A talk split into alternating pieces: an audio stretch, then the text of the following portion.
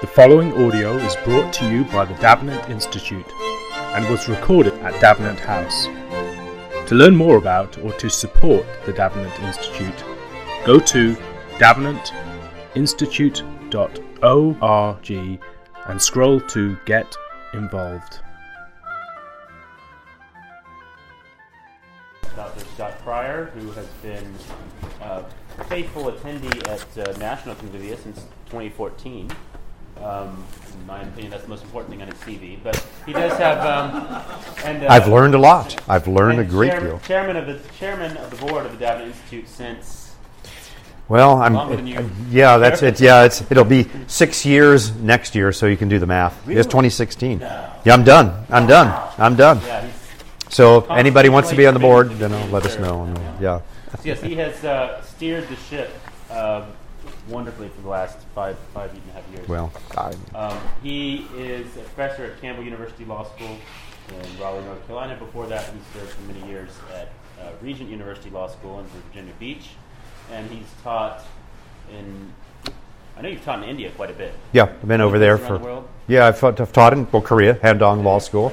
I've taught in at a summer American summer program in Strasbourg, France, several times. So yeah, And it's, it's been a good gig. first came across him actually, an article you wrote on Calvin and Calvin and natural law, was it? Yeah, Calvin's view of natural law. I wrote that back in the day.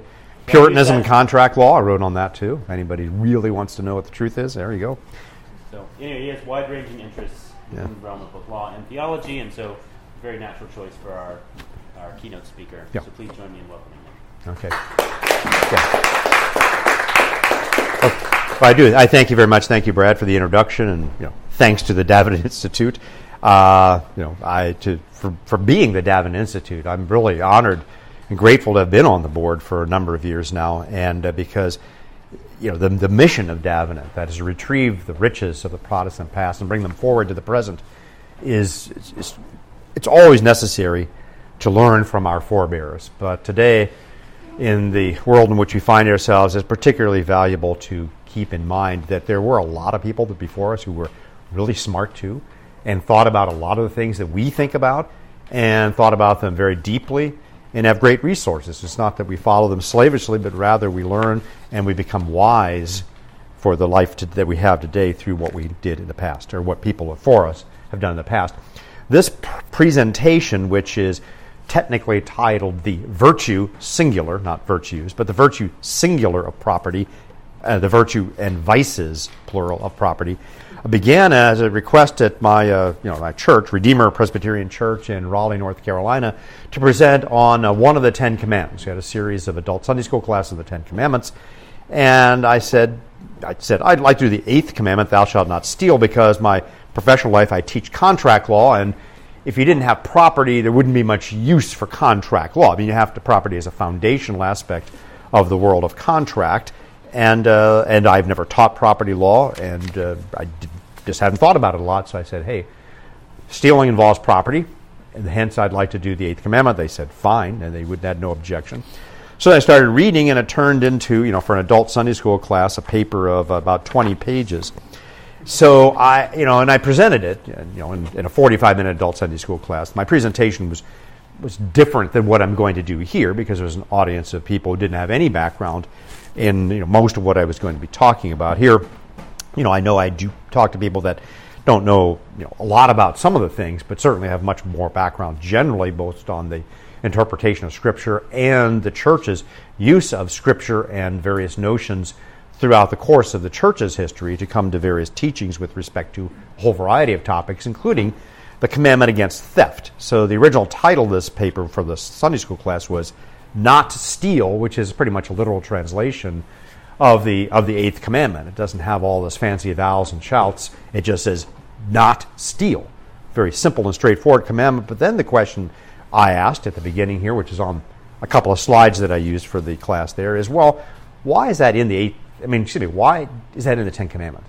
Is it like people never knew that before Moses' day, and assuming it was, you know, somewhere in the you know 13th century before Christ, is the first time anybody ever heard of stealing and property? And the answer, of course, is no. People had known about property. People had known about theft. People had prescribed theft and had penalties for theft for thousands of years before Moses came on the scene before God's revelation of the Ten Commandments through Moses. So, so why? Why was it in the Ten Commandments? I mean, there's only ten of them. So why pick of all of the basic rules of human life that people knew? Why? Why this one? Why you know? Why take up the space of Ten Commandments? And the short answer, I you know, doesn't say so in the Bible, is that it's important, and that's why it's there.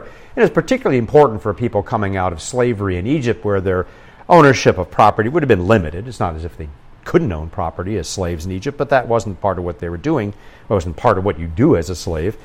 And uh, it was also the case that they were going to be traveling across the Sinai in very close quarters and, you know, just borrowing something from your neighbor without having to mention it, you know, well, that, that could easily happen. And they're going to be going into the promised land where, in full obedience, there would have been a plethora of things and wealth created, and thus the protection against theft is basic to society, especially basic to a free society. It's you know important even in a slave society, but it's even more important in a society of free people. And you just need to be reminded. I mean, all those of us who have been parents know that you have to tell your children the rules more than once, and thus God was repeating something that was cr- vital and crucial to uh, you know any kind of social organization. Now, okay, well that's fine. We have a rule against theft. But a rule against theft presumes that there's some notion of what property is behind the rule, because if there's no property, then there's no theft. So, what was property? And we don't have in the Old Testament, or New, uh, anywhere throughout the course of the Scriptures, a well described list of this is what property is, or this is a definition of property which you can apply as time goes on. Rather, in the Hebrew Scriptures, in the Torah, we simply have examples of penalties uh, for judgments that have to do with theft. So we can infer from the penalties that exist, you know, what was property, and it's important to recognize here what wasn't property.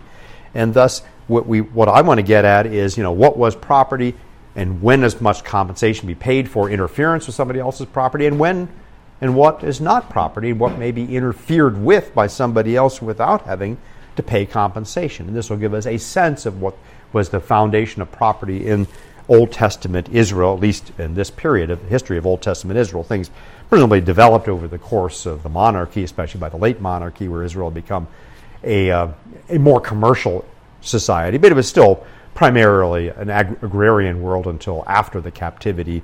And even then, for quite a while, it was still primarily based on a very small uh, organization of the economic activity of the life of ancient Israel. So, with that, just a couple of a couple of judgments about theft here. I'm not going to go through all of them, but I just want to il- illustrate some of them and speak about them in terms of, uh, as a lawyer might, because, well, that's, that's kind of what I am. And to, to illustrate from this analysis of some of these texts what we should know, we should think about in terms of property. So here's one. Uh, whoever steals a man, that's right, that's the one here, steals a man. So this first commandment against theft has to do with man stealing. Uh, it's in the first part of the book of the covenant following the Ten Commandments because the penalty for this one is death.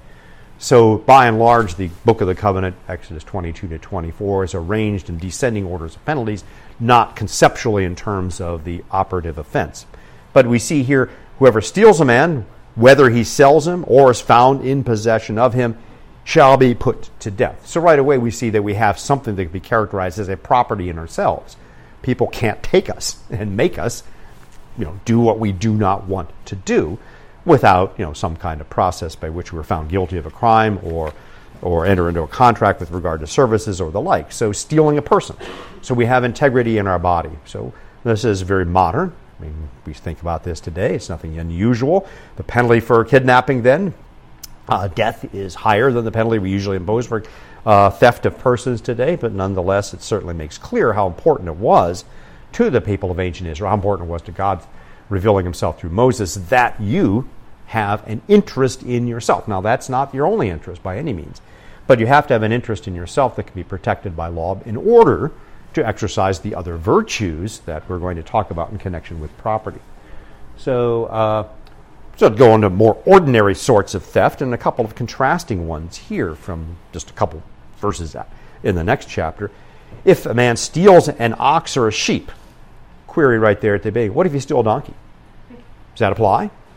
Well, yes, but it doesn't say that. So right away, when we get to any of this stuff, you recognize that these are not rules like modern uh, criminal law is, which defines everything in painstaking detail. I mean, the common law was more specified than this, but modern statutory versions of criminal law are hyper particularized, hyper defined. Everything has a defined term, and the definitions have definitions, and you're working your way back. People didn't need this then. They would be able to make reasonable inferences about, okay, we have oxen and sheep. Hmm, I guess you can steal a donkey? Well, no, of course not. Nobody would have thought that. They weren't stupid. But anyway, if a man steals an oxen or a sheep and kills it or sells it, he shall pay five oxen for an ox and four sheep for a sheep. But, okay, no, I'll stop right there. So we see a penalty here. We see multiple penalties with respect to at least these two categories of important personal property. Notice the first is through here steals it, kills it, or sells it, it's gone. So that's an important point to note here that if theft, if you can't get it back, if it's irreversible, the penalties are much higher. Compare that to Exodus 22 4. If a stolen beast found alive in his possession, whether it's an ox or a donkey. Hmm. What about, oh, or a sheep? Now we get all three of them. Just by way of example, this is not a precise legal code. This isn't like we think of law today as defining each and every term of a particular relationship. Rather, it's illustrative of the moral principle that was to be applied by the judges of the day. In any event, if it's found alive in his possession, he shall pay double. Well, why, why, you know, why is killing it incur, you know, penalties that are substantially in excess of being found alive in his possession? Indeed, why is it double, even is found alive in his possession? Today, the tort of conversion says, well, you get your goods back. But we do have criminal law too, which imposes a penalty in addition to the civil penalty of restoration, imposes some kind of retributive justice, imprisonment, something like that. So we see here a com- combination in Israelite law of both, you know, corrective justice, I get my stuff back, or the equivalent of my stuff back, and retributive justice. There has to be some kind of punishment involved with it too, because this is, in common terms, it's antisocial behavior. No society can exist long where theft is unpunished in any sense at all. But what about all the multiple punishments we see here, the multiple levels of uh, retribution that we see in Exodus 22 1. You know, the commentators, I mean, no one knows for sure. So we'll leave it at that. I, and you know, maybe it's my legal way of thinking about it, think these multiple represent what we would call in contract law anyway, consequential damages. If I lose an ox, which is extremely valuable for agricultural production in ancient Israel, I lose not only an ox, but I lose the offspring that that ox could later produce. I lose my animal that does the plowing for me. I lose the animal that does the threshing for me. This is a loss of more than a thing with a particular value. It's a loss of that thing and all the value it would generate for me going forward for some period of time. Thus, the higher level of penalty seems to be in recognition that this is an income producing animal that is crucial to the life of an agricultural in life of an agricultural society where if it's found alive well i get it back. I haven't presumably been without it for too long. And you know get back to work and all of that. And we give uh, you know both restoration, of course, and retribution in terms of a single additional penalty here of an additional value of an ox or an ox itself, as the case may be. I have a question here. Uh, we know if uh, the man steals an ox and sells it or kills it and sells it, that man is liable for multiple punishments. And we know if we find it alive in his possession, he has to give it back plus pay. What if it gets in the hand of a subsequent purchaser. After all, if I'm stealing an ox or a sheep, particularly a sheep, I'm probably not looking to keep it. I'm looking to fence it. I'm looking to sell it to somebody else, make the money, and uh, you know get out of Dodge. If I'm a you know a rustler, I'm not going to hang around very long. What about on the buyer now? I didn't know this sheep was stolen. I mean, the guy that sold it to me said it was his. And I don't know if they had some kind of ear tagging or they, they may have had means by which to identify my sheep in distinction from your sheep, and particularly with an ox, so you don't know about branding then, but they might have done something, a similar situation where you'd mark it with some way to identify it as yours, but if it wasn't marked, or if the seller said, that is my mark, and sells it to somebody else, what about that person? Does he have to give it back? Does he have to pay double? Does he have to pay quadruple or quintuple? Because he is found in possession of a stolen ox. The law doesn't tell us. It's absolutely silent there. It doesn't say what to do. So if you're an Israelite judge, you know, sitting at the gates, and that's the case, what are you supposed to do? And the answer probably is, again, Scripture doesn't tell us, but they're supposed to exercise some wisdom here. If you're an innocent purchaser, a bona fide, bona fide purchaser for value, as we would say today, do you have to give it back? Probably. Do you get sanctioned additional penalties? Probably not. How do we know not? Why do I think that? Simply because it seems to make sense to me. No, because that's exactly what the law of Hammurabi applied. And the law of Hammurabi came long before uh, the law given by God through Moses. So, recognizing at this point, my primary point is to say that there was already a common law of the ancient Near East. And the law that we see with respect to property and many other things in, the, in, the, in Torah are simply you know, explications, adjustments, or repeals and changes of the law that everybody, you know, scare quotes there, but that everybody already knew. In other words, the natural law relating to living as an individual in a society and having to get along with other people was apparent to everybody, and they generated a system of law and punishment that would deal with society as a whole. And by and large, law of Hammurabi is probably fine. That's why we have so few laws dealing with property and theft in Torah. And we often comment about, well, there are 613 laws in the Bible in, given to Moses. That's a lot. Hello? I mean, if you, I, I, haven't counted up the rules that sub, under which I'm subject as an employee of Campbell University. If I go through the employee handbook alone, plus everything else, there are probably 6,000. I'm just making a number up at random there. Rules by which I am governed by as an employee, both contractual, local, state, and federal. 600 laws to regulate a society of millions of people is nothing. That's a drop in the bucket. It's not enough law at all. So, but that doesn't mean that's all the law there was. There's lots of other law out there that already everybody knew. It had to be adjusted and tweaked in some cases, in other cases, Hammurabi or whoever it was, eh, that's fine. And a good example of that, I'm not just you know, making this up because I have to explain a gap in the Bible, are the litigation involving the first litigants under the Mosaic Code.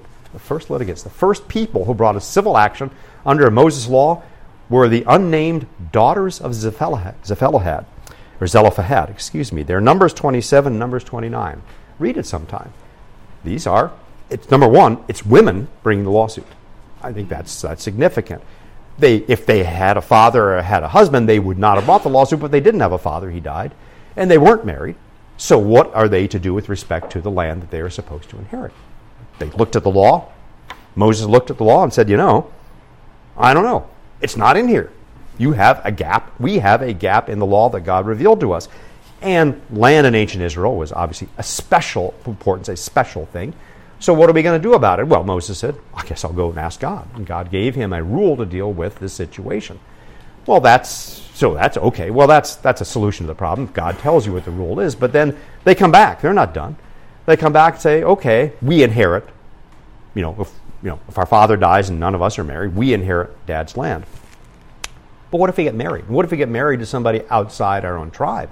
What happens to the land then? And that comes before the judicial authorities today Moses, Aaron, and the elders. And they say, they don't say, we're going to ask God about this one. They make the decision on their own. In other words, we see a process by which wise judges resolve unanticipated gaps in the law that has been given.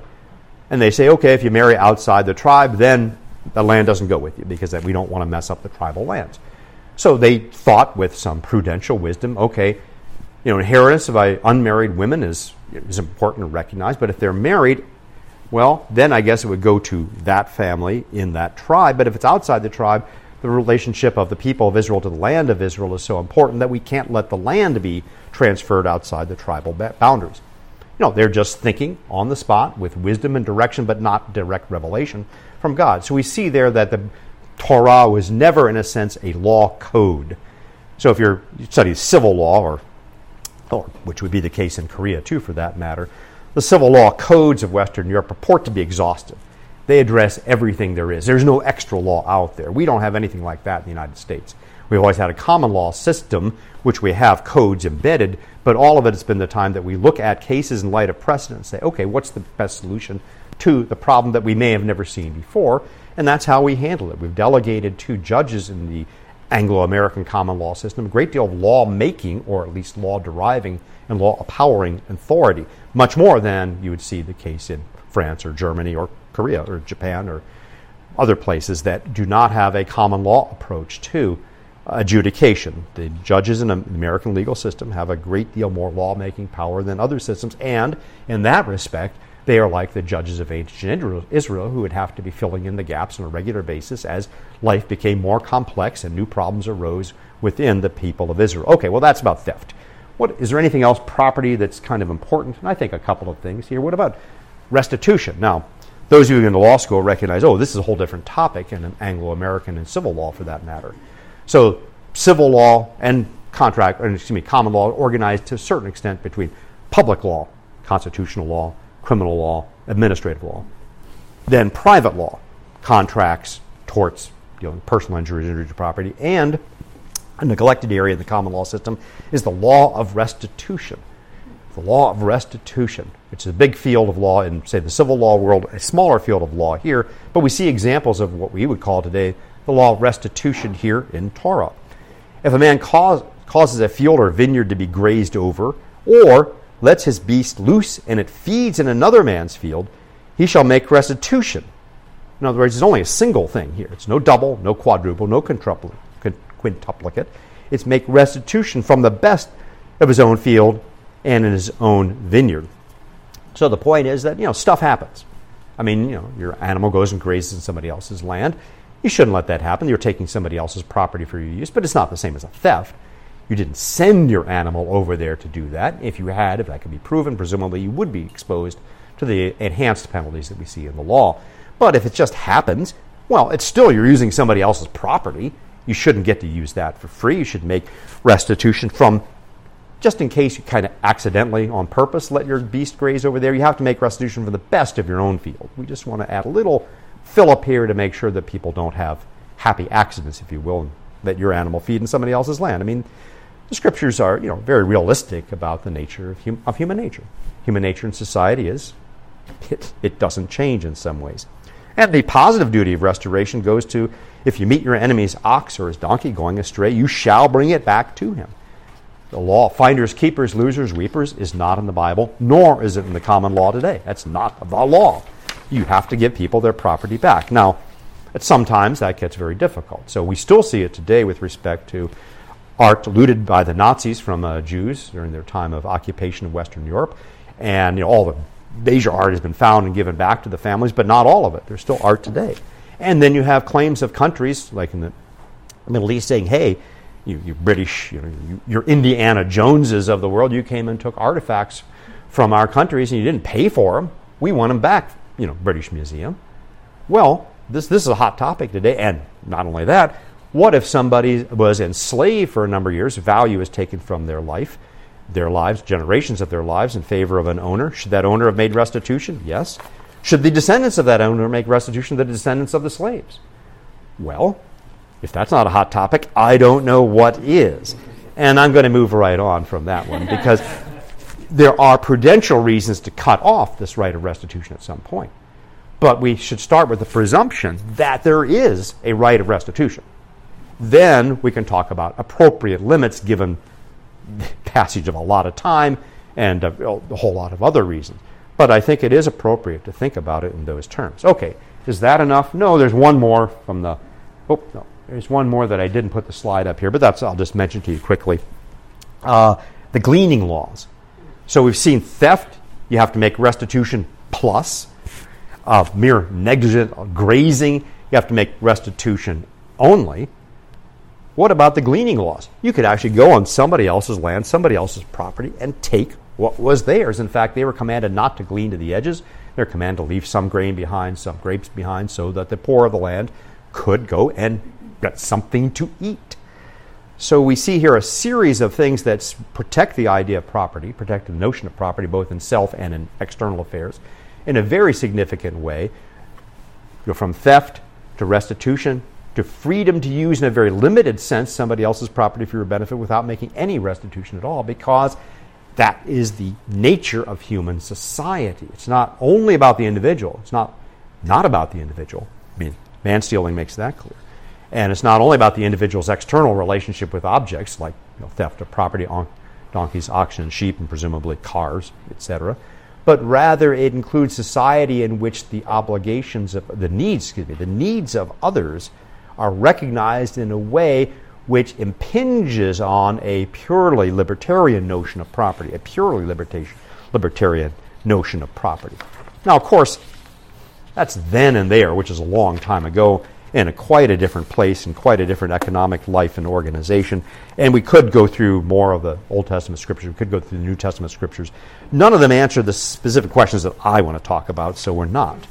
Uh, but you know, we, you know, there's much more to be said. And read the paper. Some of it's in the paper, and I'm skipping a big chunk of the paper because I am.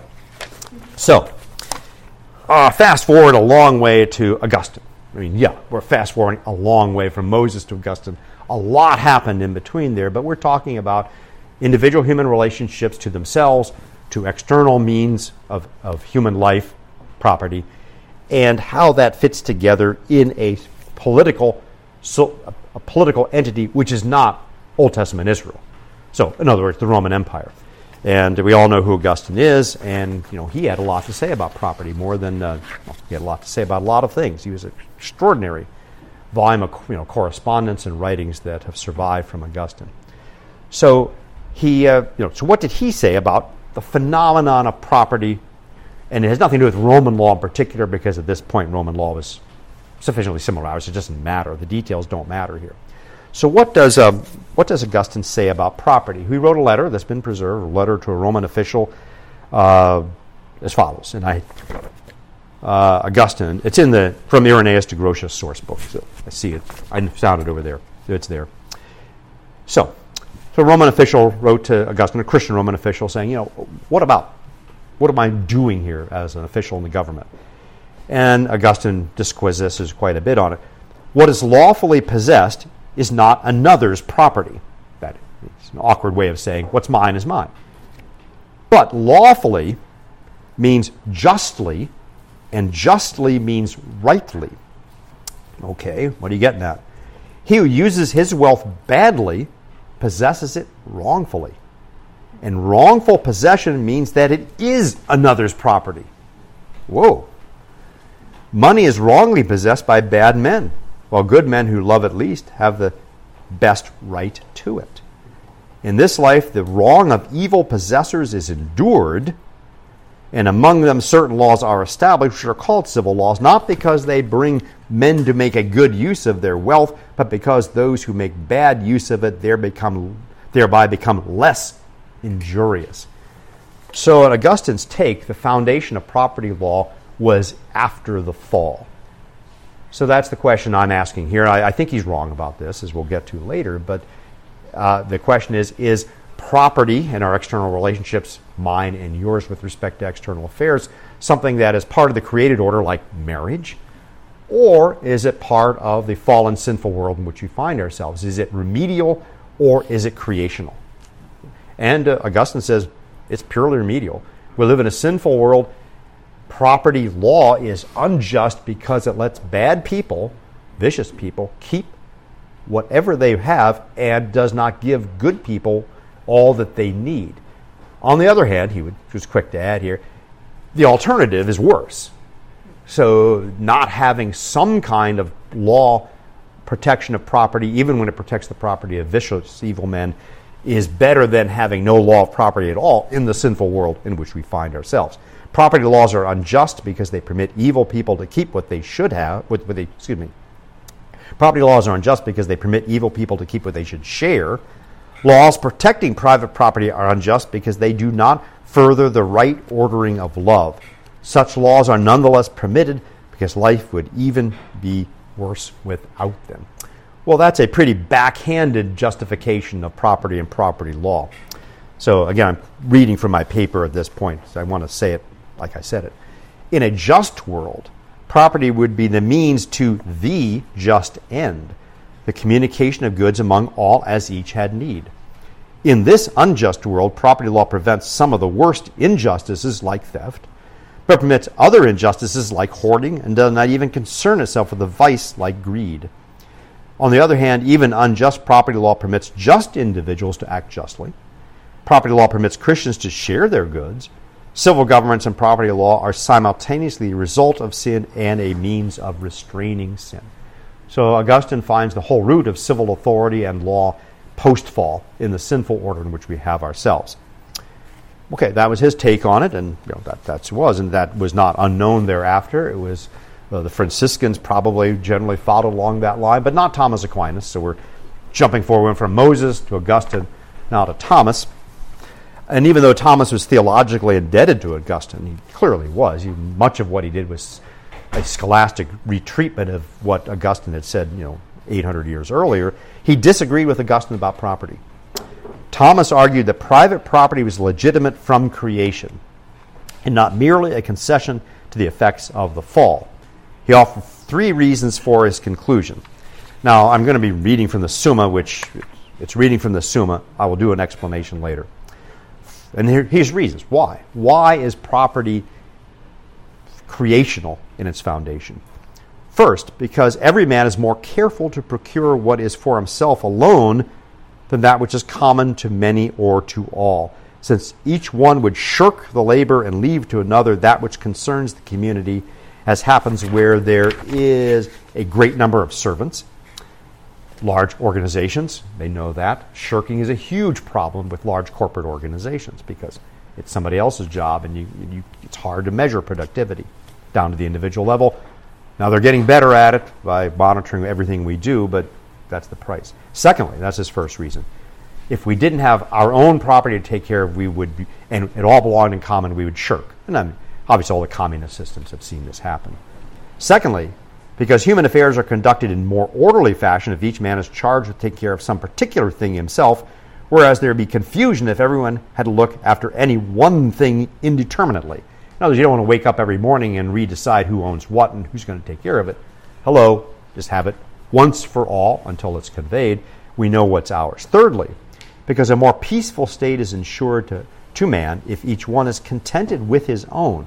Hence, it is to be observed that quarrels arise more frequently where there is no division of the things possessed. At least outside of very small communities. There are small communities, I think, the Hutterites among them, where, from what I understand, there's reasonably good relationships, but they're very small, very intense Anabaptist communities where you can own everything in common, but because it's very small and very tight. Once you go beyond that, it doesn't work.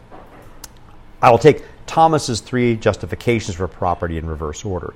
His third reason for property tracks with Augustine's sin centered rationale. Because sinful humans tend to quarrel, property helps reduce the scope of quarreling by identifying what's mine and what's yours. In turn, property law provides a system in which disputes about mine and yours can be resolved. Uh, Thomas's second reason acknowledged the limits of what it means to be human. Even without sin, human beings do not have unlimited time or complete knowledge. If we did not have some system of property, human beings would have to start every morning by figuring out who is to care for what. With the system of property, however, each person knows where to start. As Mary Hirschfeld argues in a very good, very good book, Aquinas in the Market Toward a Humane Economy, it's highly recommended. Uh, as Mary Hirschfeld puts it, by assigning property, we properly match a finite person with a finite piece of the collective work that is to be done. Practical identification of mine and yours would have been necessary even if no one had sinful inclinations. That's my line there, not hers. Thomas's first reason is more subtle. And this is this follow along, see if you believe me. This is a, you can challenge this one. When it comes to the order of loves, all Christians understand the love of God comes first. But what should be the order of love when it comes to loving ourselves and loving our neighbors? What's the order of those loves?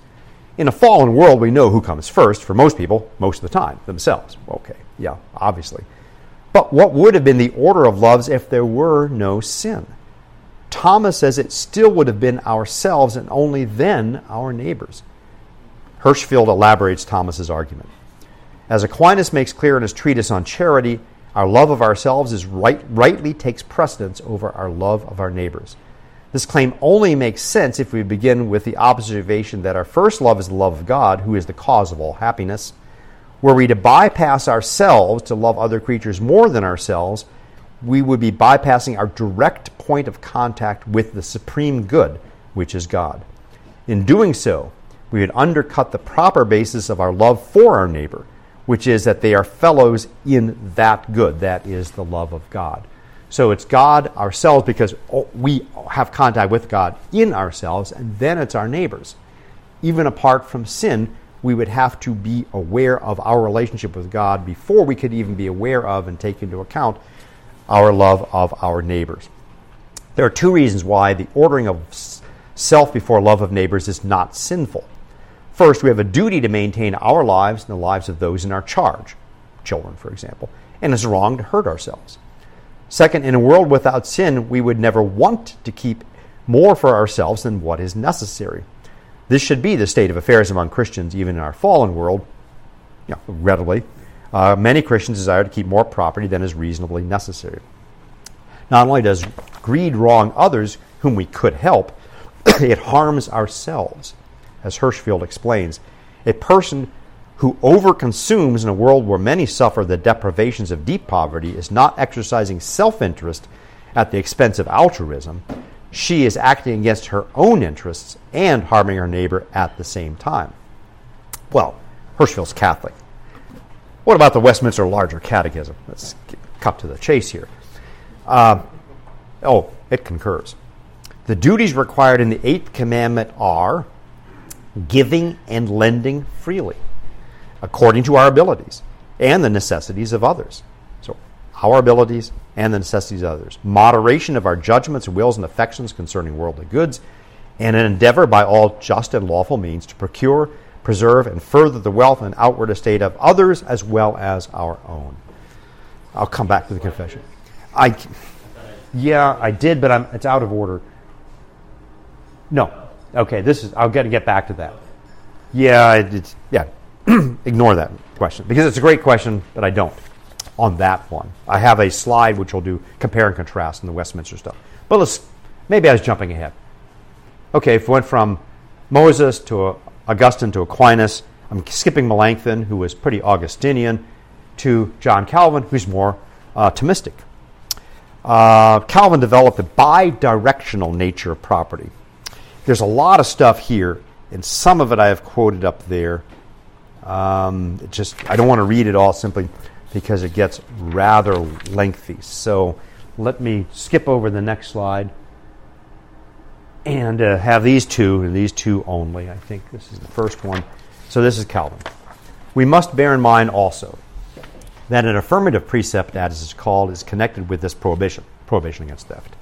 Because even if we refrain from all wrongdoing, we do not thereby satisfy God who has laid mankind under mutual obligation to each other, that they may seek to benefit, care for, and succor their neighbors. Hence, in order that we may not be condemned as thieves, we must endeavor as far as possible that everyone should safely keep what he possesses, and that our neighbor's advantage should be promoted no less than our own. The outward direction of the commandment against theft occupies a significant part of what Calvin writes about but he writes more. Since God has ordained this give and take among us so that no one can do without the help of his neighbors, we're also obliged to them in turn. Everyone must look to his own ability and resources and to the graces he has received. Why? So that he may serve others, just as he must receive from them. What then is necessary? It is not enough that my neighbors serve me, for God did not only create them for me. I must also equip myself for myself for my part, knowing that I was also created for them. Let me offer myself and ask only to provide what I have received so that there may be a reciprocal duty as our Lord has commanded. This is what we must do. So, a very firm, virtue centered notion of property. Property exists so that we may meet our own needs, of course. And equally so that, once our needs have been met, so you can put it in this priority, so that we may meet the needs of others. And again, there's more quotes from Calvin there that are uh, helpful. If you read the paper, you can see them. Well, let me go back to this because back to this. And this should have been earlier, but it's now. Uh, sorry for reordering them a little bit out of what would have been the best order. But what's the Westminster Confession have to say about the use of Torah? Because uh, Calvin at this point will cite to the scriptures, and obviously the Westminster Larger Catechism cites to the scriptures. To what extent is it legitimate? To what extent, the Westminster understanding is legitimate to appeal to all aspects of the Old Testament law. That is, the moral law, the Ten Commandments, the judicial laws, and the ceremonial laws. And I want to emphasize some things that I, you know, kind of came to my mind, or I recognized in a way I hadn't seen before. So we'll start with Westminster Confession 19, paragraph 4. We'll start with 4. To them also, ancient Israel, as a body politic, God gave sundry judicial laws. Those are the ones that I read basically having to do with theft and the like. Those are examples of judicial laws, which expired together with the state of that people, not obliging any other now, further than the general equity thereof. The general equity thereof may require. Okay, so the judicials, as they are so called, do not apply as such to us, but the general equity that stands behind them is applicable in every time and place, coming to expression differently, different times, different places, but they have a, uh, a obligation, they lay an obligation upon even us today, post uh, the nation of Israel. But what about the ceremonial laws? That I would characterize would include a lot of the stuff having to do with the land laws, the right of redemption, and all that. Those seem to be tied to ancient Israel's relationship with the land, which is nowhere else and nowhere after reproduced. Are those of any significance to us today? Besides this, paragraph 3, covenant of works with Adam, commonly called moral, that's reproduced in the Ten Commandments, God was pleased to give the people of Israel, as a church under age, ceremonial laws containing several typical ordinances, partly of worship, prefiguring Christ, his graces, actions, sufferings, and benefits, and partly holding, their, holding forth diverse instructions of moral duties. All of which ceremonial laws are now abrogated under the New Testament. But wait a second. The laws are abrogated, but they are instructive with regard to moral duties. So there's no part of the Old Testament law that is irrelevant it has to be understood in a way that takes account of how it worked in the life of Old Testament Israel, which is different, of course, than the way it works for us here and now, but all of it is relevant. Now, it's very difficult to just jump from there and then to here and now. But let's see what the Westminster divines did when they get to the larger catechism. Here we go. I took the trouble uh, to reframe the Westminster Larger Catechism's questions and answers 141 and 142 in two tables. Two tables having to do with virtue, that is the end, purpose, or goal for which we use our external uh, uh, ownership of things, and vices. What's the opposite? What are the bad ways of using property? And uh, so the basic virtue that the drafters of the Westminster a Larger Catechism mentioned with respect to property is a moderation of judgment, will, and affections with regard to property.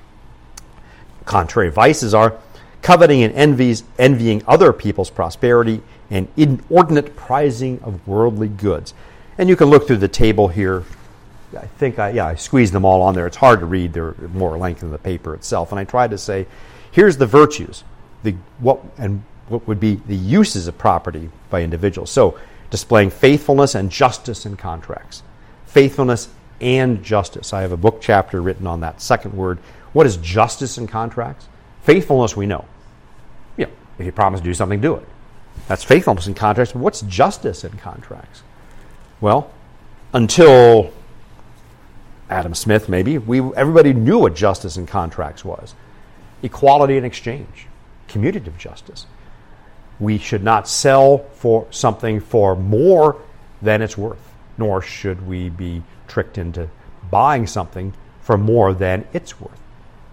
That was part of the moral fabric of Christianity from Old Testament Israel through ancient times, through medieval Reformation, and early modern times. The idea of justice and contract, commutative justice, in Aristotle's expression, was part and parcel of Christian, Christian ethics. Today, it's, it's not, and it's very difficult to, to rest, restore that. Uh, Doctrine on unconscionability and contracts kind of sort of gets at that, but not very well. Okay, putting that aside. Uh, other virtues making restitution what is not ours, giving and lending freely, care instead of getting, using, and disposing of property. Don't treat it carelessly. God's entrusted it to you in His providence. You use it well. Pursuing a lawful calling. Don't be lazy. You nobility of ancient England, doing nothing at all except gambling. Uh, practicing frugality. Okay, well that's that's pretty reformed advancing wealth of others and ourselves, secondly, ourselves. And what are some vices? Theft and robbery, fraud, of course. Man stealing, of course. They repeat it, though injustice and unfaithfulness in contracts, oppression, hearkening back to Leviticus 19, which I didn't read, Uh, unjust enclosures. Does anybody take, when they, you know, if you're coming up, you know, being ordained as a pastor, you know, and a minister in the PCA or OPC for that matter, does anybody ever ask you about the prohibition any, on the unjust enclosures? Does anybody even know what that's about? Very few people today know what that's about. And it, let me tell you what it's about, because up until the end of the War of the Roses, you know, most land in, in England was owned by you know, nobility, royalty, nobility, lesser nobility. There was relative, there was some private property in the sense that we understand, particularly in London, the big city, and all of that. But property is held in a feudal land tenure system. And where were people employed? Well, on the on the farm, that is the noble's farm, sub-infeudated all the way down. Everybody worked their own land and some public land that was provided for this, so you could pay the uh, the person up the chain, if you will, in ownership and feudal system.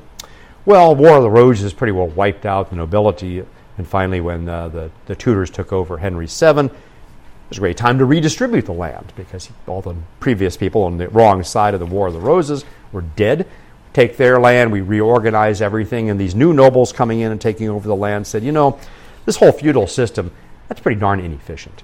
You know, global commerce and trade, globalization is already taking place. You know, we can raise a lot of sheep on this land and sell that wool over to Bruges in the Flanders, have it made into fine fabrics, send it back here. You know, we want globalization. Well, Europeanization, if you will. So we don't need all of these peasants on our land anymore. So we're going to enclose the land. We're going to force people off the land who have been there for hundreds and hundreds of years who didn't have a deed. They may have been copy deeds. You can get into some details about that. But the deeds they had, the ownership they had, was simply with respect to that use of that land, and they, you know, kicked them off.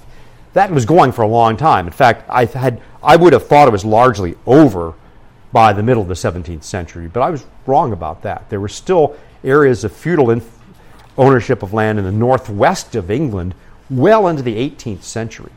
So we often speak of the Scots Irish coming to America. Most of them weren't. They didn't go from Scotland to Ireland to here. Most are from northwest England or southwest Scotland, some of whom parked in Ireland before they came here, but most of them who had lived in a still feudal system and were being enclosed off the land even into the 18th century. And thus they came over here. Uh, at that point in time, they were the last of the people groups from England to come to America. And uh, so this was, still a, this was still going on, and the Westminster Divine said this is unjust. This is a vice. Unlawful enclosing and forcing people off the land of which they had use but no title was simply wrong. Unnecessary lawsuits, if there ever would be such a thing, yeah, that's a vice. And that we heard about earlier on. Not necessarily much unnecessary lawsuits, but handling lawsuits, and they would have agreed with uh, Dean Enlow's comments about the right manner of litigation. Uh, distrust, distrustful and distracting study to get, keep, and use property. On the one hand, we have to have care and study of getting, using, and disposing of property. On the other hand, there is distrustful and distracting study to get, keep, and use property. These are virtues and vices. They're not rules. So, what it's very difficult to say that someone is appropriately caring for property, and in other words, alternatively engaging in a distracting study to get and keep property. I think we know it and we see it, and it's always in somebody else, so we know that too. Uh, pursuing a lawful calling, that's a virtue. Idleness is a vice. Uh, frugality is a virtue. Prodigality, prodigality and wasteful gambling is a vice. Again, gambling was a big deal, especially among the upper classes in England. Uh, I mean, it's always been a deal, but that's where they saw it because those people didn't have to work for a living. So what are you going to do? Entertain yourself by gambling. Led to a lot of litigation. Jansen's case, we can talk about that. Defrauding ourselves of due use and comfort of what God has given us. Hey, we deserve, I mean, something. We deserve due use and comfort. Is that a rule? No, it's a standard. If you law talk, it's a standard, not a rule. So, an approach to the totality of the larger catechism's framework could be expressed in terms of the virtue of liberality. As with all the virtues, the virtue of liberality is flanked by two equal and opposite vices. In the case of liberality, avarice, greed, and carelessness are the two relevant vices. Heidelberg Catechism is actually a little bit clearer on this, where it asks the question, What does God require of us in the eighth commandment? answer, He forbids all greed and pointless squandering of His gifts. An example of the twin vices, I'll skip that from the Bible. Uh, Rebecca DeYoung uh, has written a, a, very good book too, Glittering Vices, a new look at the seven deadly sins and their remedies. Uh, she's written a more user friendly version of it more recently. I find her book very helpful. Avarice is being attached to money and possessions, caring too much about them. Liberality is also opposed to carelessness about the real value of things and the responsibility for them, which is the vice of prodigality. Since virtues are interior matters of the heart, there is no way to put a number or percentage on what constitutes liberality. DeYoung elaborates Liberal or generous people are defined primarily in terms of their inner detachment from material wealth or goods, just as we have an inner detachment from the success or failure of litigation in which we engage. We engage in litigation because we are pursuing justice, but we leave it to the magistrate and ultimately to God to see that justice is done. And if it isn't done, well, we rejoice because we are suffering the oppression, that we are filling up the uh, sufferings of Christ. And if we prevail, we should be pleased that God's justice has been done. The same is true even before we get to litigation. The same is true with respect to our own relationship to material wealth. Liberal or generous people may care about their possessions, but they do not have an immoderate love of possessing them. There is a rule or limit to what they want to acquire and what they need to retain for themselves. The generous are thus ready to give with pleasure when and where they ought. 1 Timothy 6:10. The love of money is the root of all kinds of evil. Not money, the love of money. Well, that's I think and that, that's as far as we can go with describing the virtues and vices. Application, of course, is very difficult.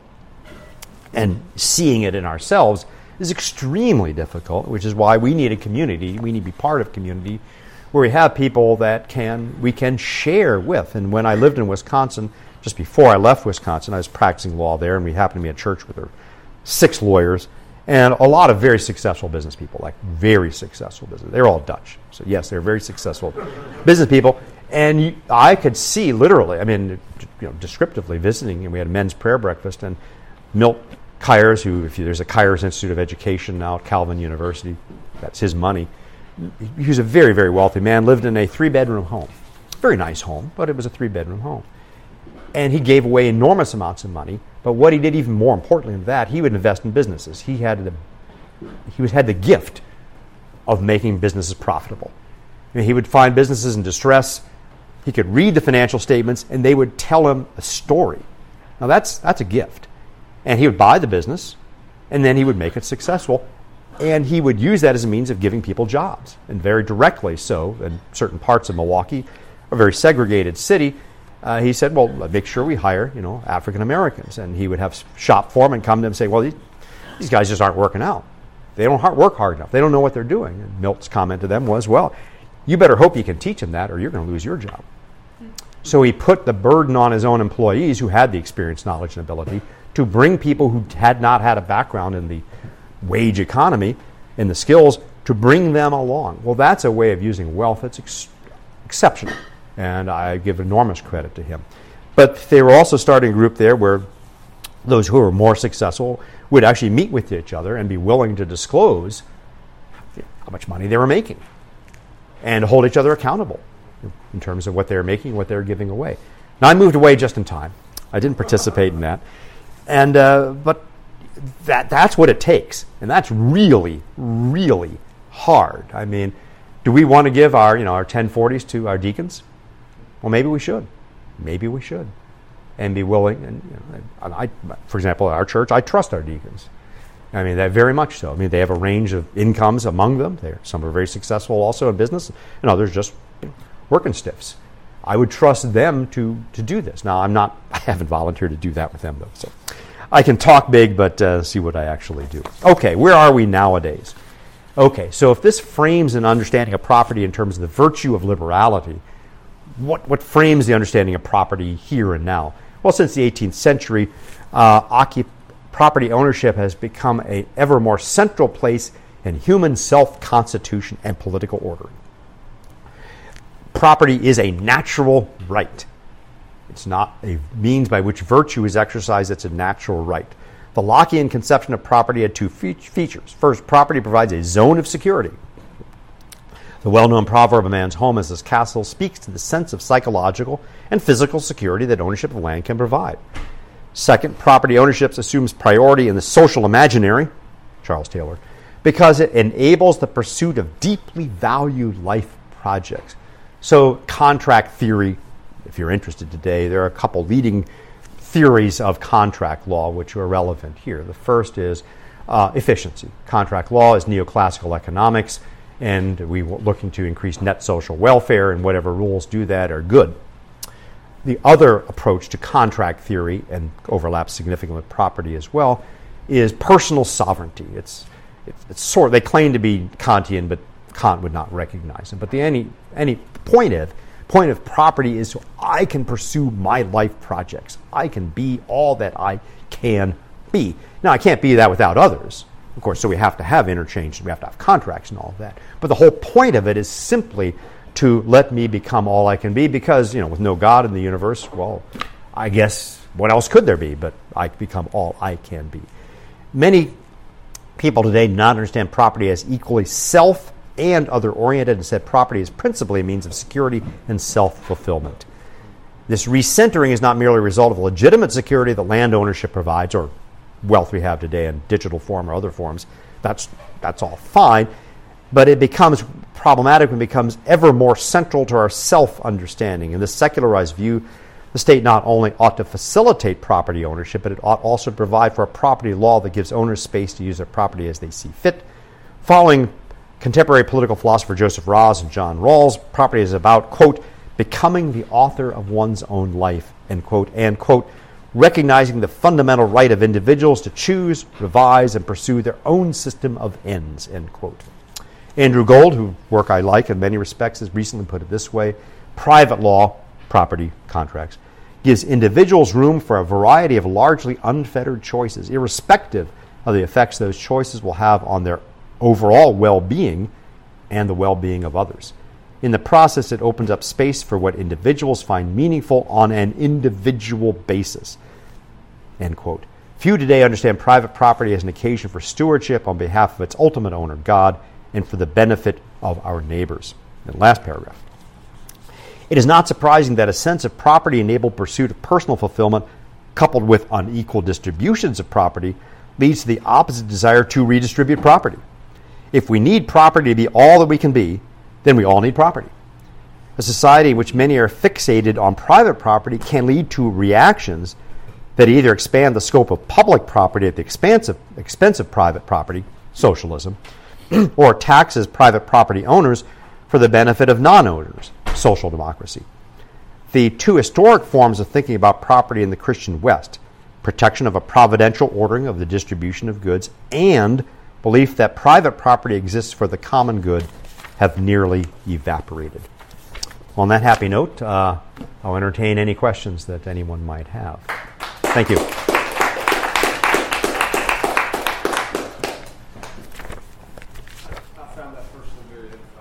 Well, thank you. Practicing attorney for 10 years, I think all those things are very tough, but we actually, when we're training new lawyers or new law clerks on how to do a time, a protocol is actually pull out the Westminster Confession's articulation of the Eighth Commandment. It's, it's, it's great. It's a great use. Why doesn't anybody read the Westminster Larger Catechism? I want to know. Because it's just chock full. It's such a good organization, and it's very Catholic in the small c Catholic. Nothing that's in there I mean, Thomas would have said, Thomas Aquinas, yeah, that makes sense.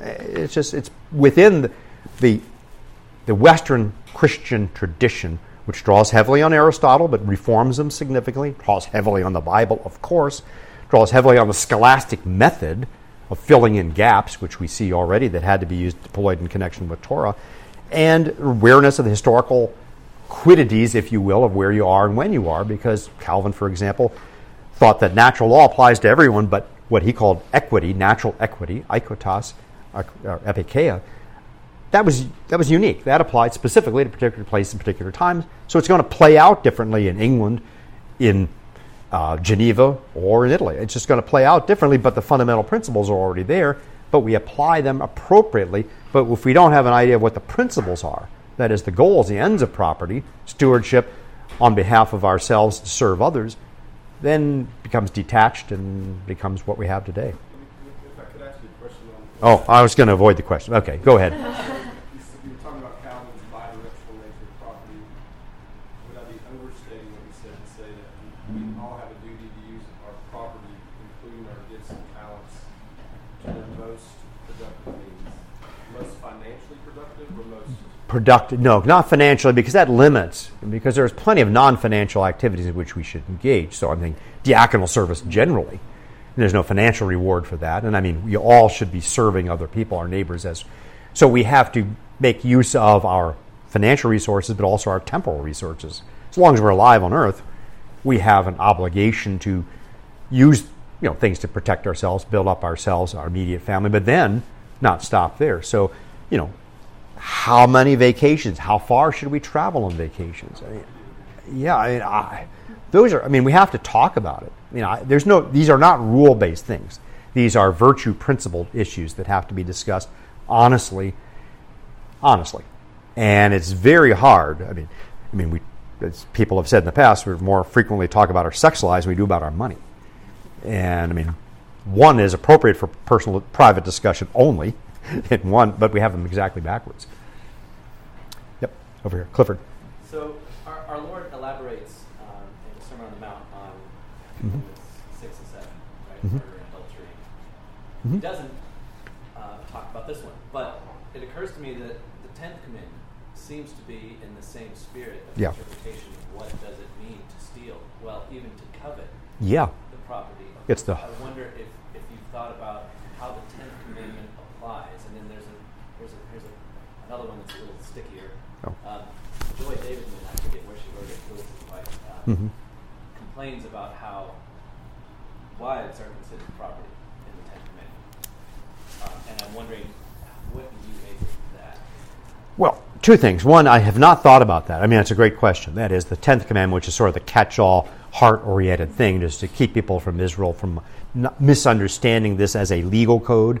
You know that, sure, you know, adult murder, adultery, theft. I mean, we could understand those as purely external. They shouldn't have been, but they could have been. Well, the tenth commandment jerks that back. No, you can't understand them as purely external. So then the relationship of women in ancient Israel, you know, is, was women in ancient Israel is a different time and place and culture. And until, in fact, the middle of the 19th century, married women could not own property in, in America or even in England for that matter, unless you had a marriage settlement. And you, that, if you came into a marriage with money from dad or from husband number one, you'd have basically what we today call prenup. So that could be done. But otherwise, a married woman could not own private property, personal property. It was under coverture, the doctrine of coverture, under the cover, if you will, of her husband. Well, that works if you have men who are virtuous. That works okay.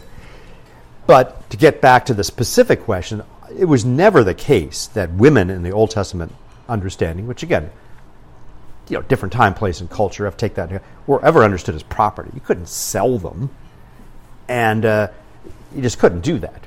I mean, so, and the one often that's used as an example, yes, you could. That's something called, it's translated in many English Bibles as the bride price. The mohar is the Hebrew word, and that's wrong. It's wrong to understand that as a bride price. You're not selling your daughter off to make money. Rather, you expect hubs to be, hey, guy, do you got a job? Do you got any money? I mean, are you just are you a slacker hanging around, or can you? And you would pay a bride price to dad. Do two things: demonstrate that uh, future husband is not a ne'er do well, and dad was supposed to hold that money, property, you know, animals, in a segregated account, if you will, on back on the farm, as divorce insurance, and uh, or widowhood without you know remarriage insurance, because it was very difficult to a woman to marry a second time in that time and culture. So she would have some resources in which to live, were the first marriage to end to end. So, and it's really regrettable to me that, and that's that's part of Islam too. Pay the bride price.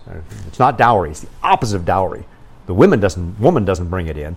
The man gives it to dad in order for these, I think, two legitimate purposes. And that's part of Islam. In India today, everybody pays dowry. Christians, Muslim, and Hindus. Okay, Hindus, I don't care. They, they don't know any better. But as part of Christianity, if you look at the Old Testament law, that you do not pay dowry. You pay the bride price. And as part of Islam too, but everybody over there pays the bride, excuse me, pays uh, dowry notwithstanding. So that's really a, a seriously problematic social problem in, Is- in India today, just FYI. It also leads to uh, sex selective abortions because why do you want uh, these expensive daughters? Which then leads to big problems, you know, like 18 years down the road when there are not enough brides to go around. So it's a serious social problem in India. India is aware of it and they're working against it, but it's partly so deeply cultural with the notion of dowry that it's, you, unless you get rid of the notion of dowry, you can't, it's very hard to eliminate sex selective abortions. Brad. Um, so, this idea of uh, there being uh, equal, equal obligations not to take the property of another and also to um, advance the estate of your making, Mhm. negative and positive. Many conservatives would argue that these these duties are asymmetric. The one are duties of justice, the other Mhm. duties of charity. You have a duty of justice to abstain from theft, and you have duties of charity Mhm. to aid your neighbor with your property. And so the argument would be something like the gleaning law is not really a law in the same sense.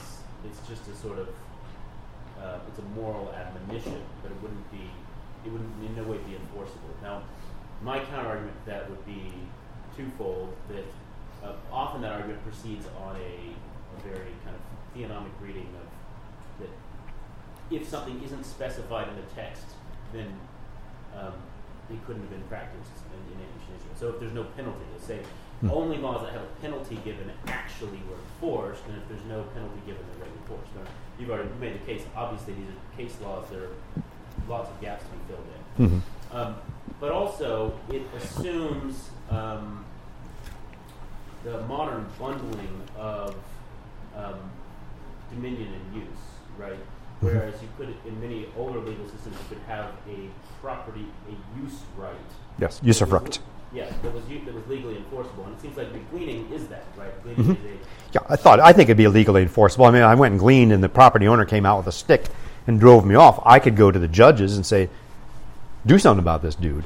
So then, the, so yeah, so that, that's that's how I've read that. But the question then is, um, so then is the gleaning law basically a foundation for a legal foundation for something like welfare? Like our welfare system is essentially a, a legal, re- legally requiring people to, you know, allow gleaning, but the government's to Yeah, I mean, and, uh, and a system of publicly administered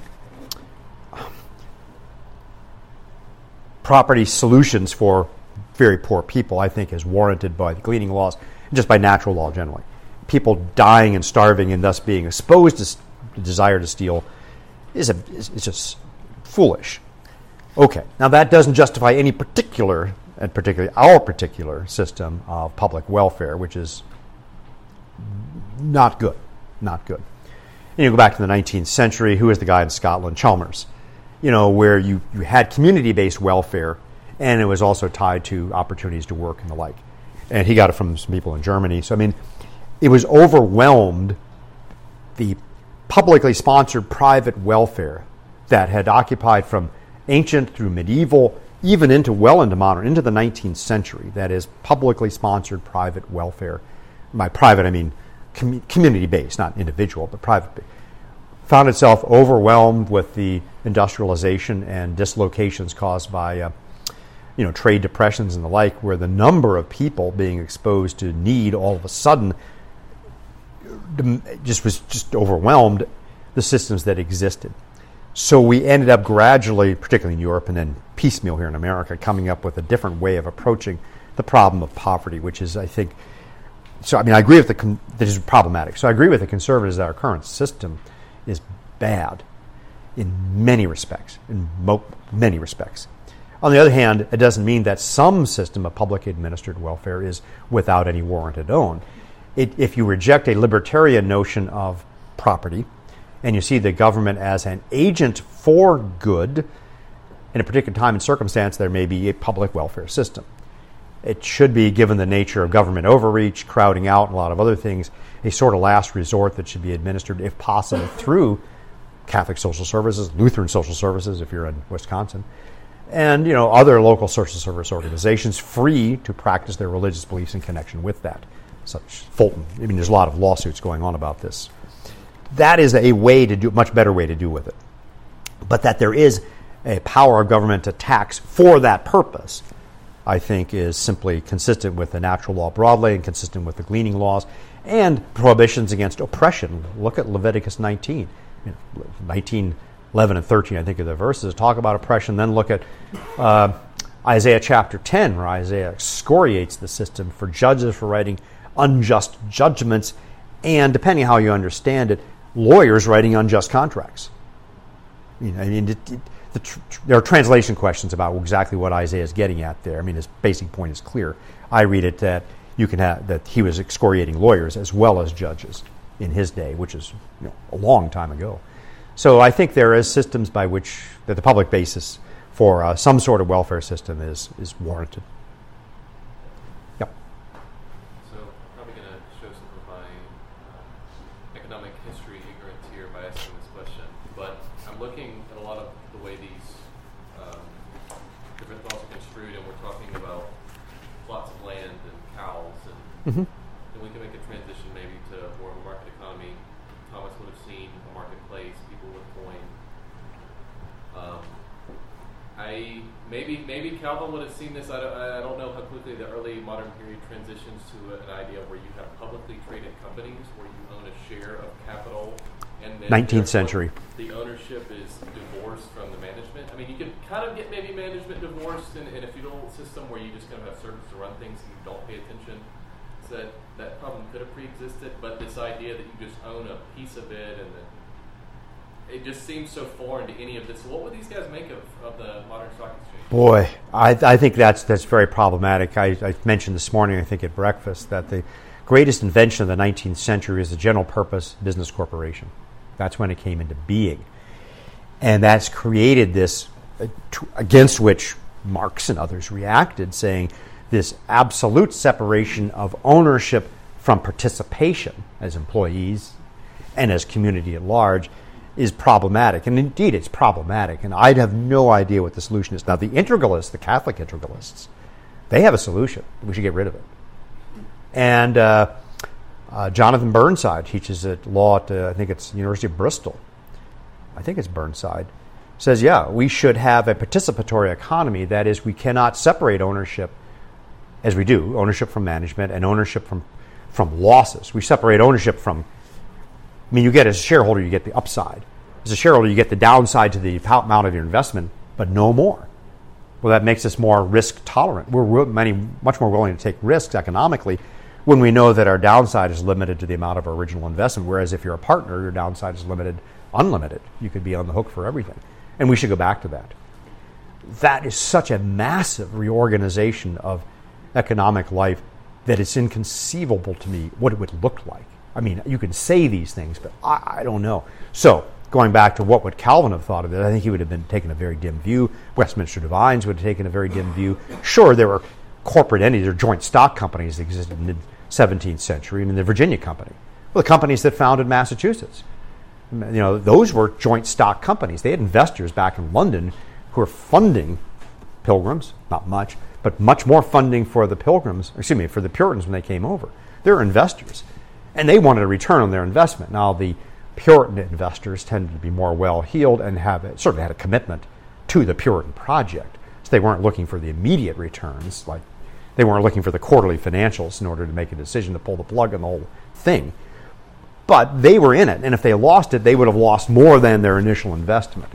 So having some kind of sep- some kind of intermediation between the individual and the business enterprise is appropriate. But what we have today I think is simply inconceivable and would be found to be wanting by anybody until the 18th century and really until the 19th century. Is it something? Thank you. Thank you for listening to this audio from the Davenant Institute. You can find more resources from the Davenant Institute on Facebook, our podcasts, and the Davenant Press.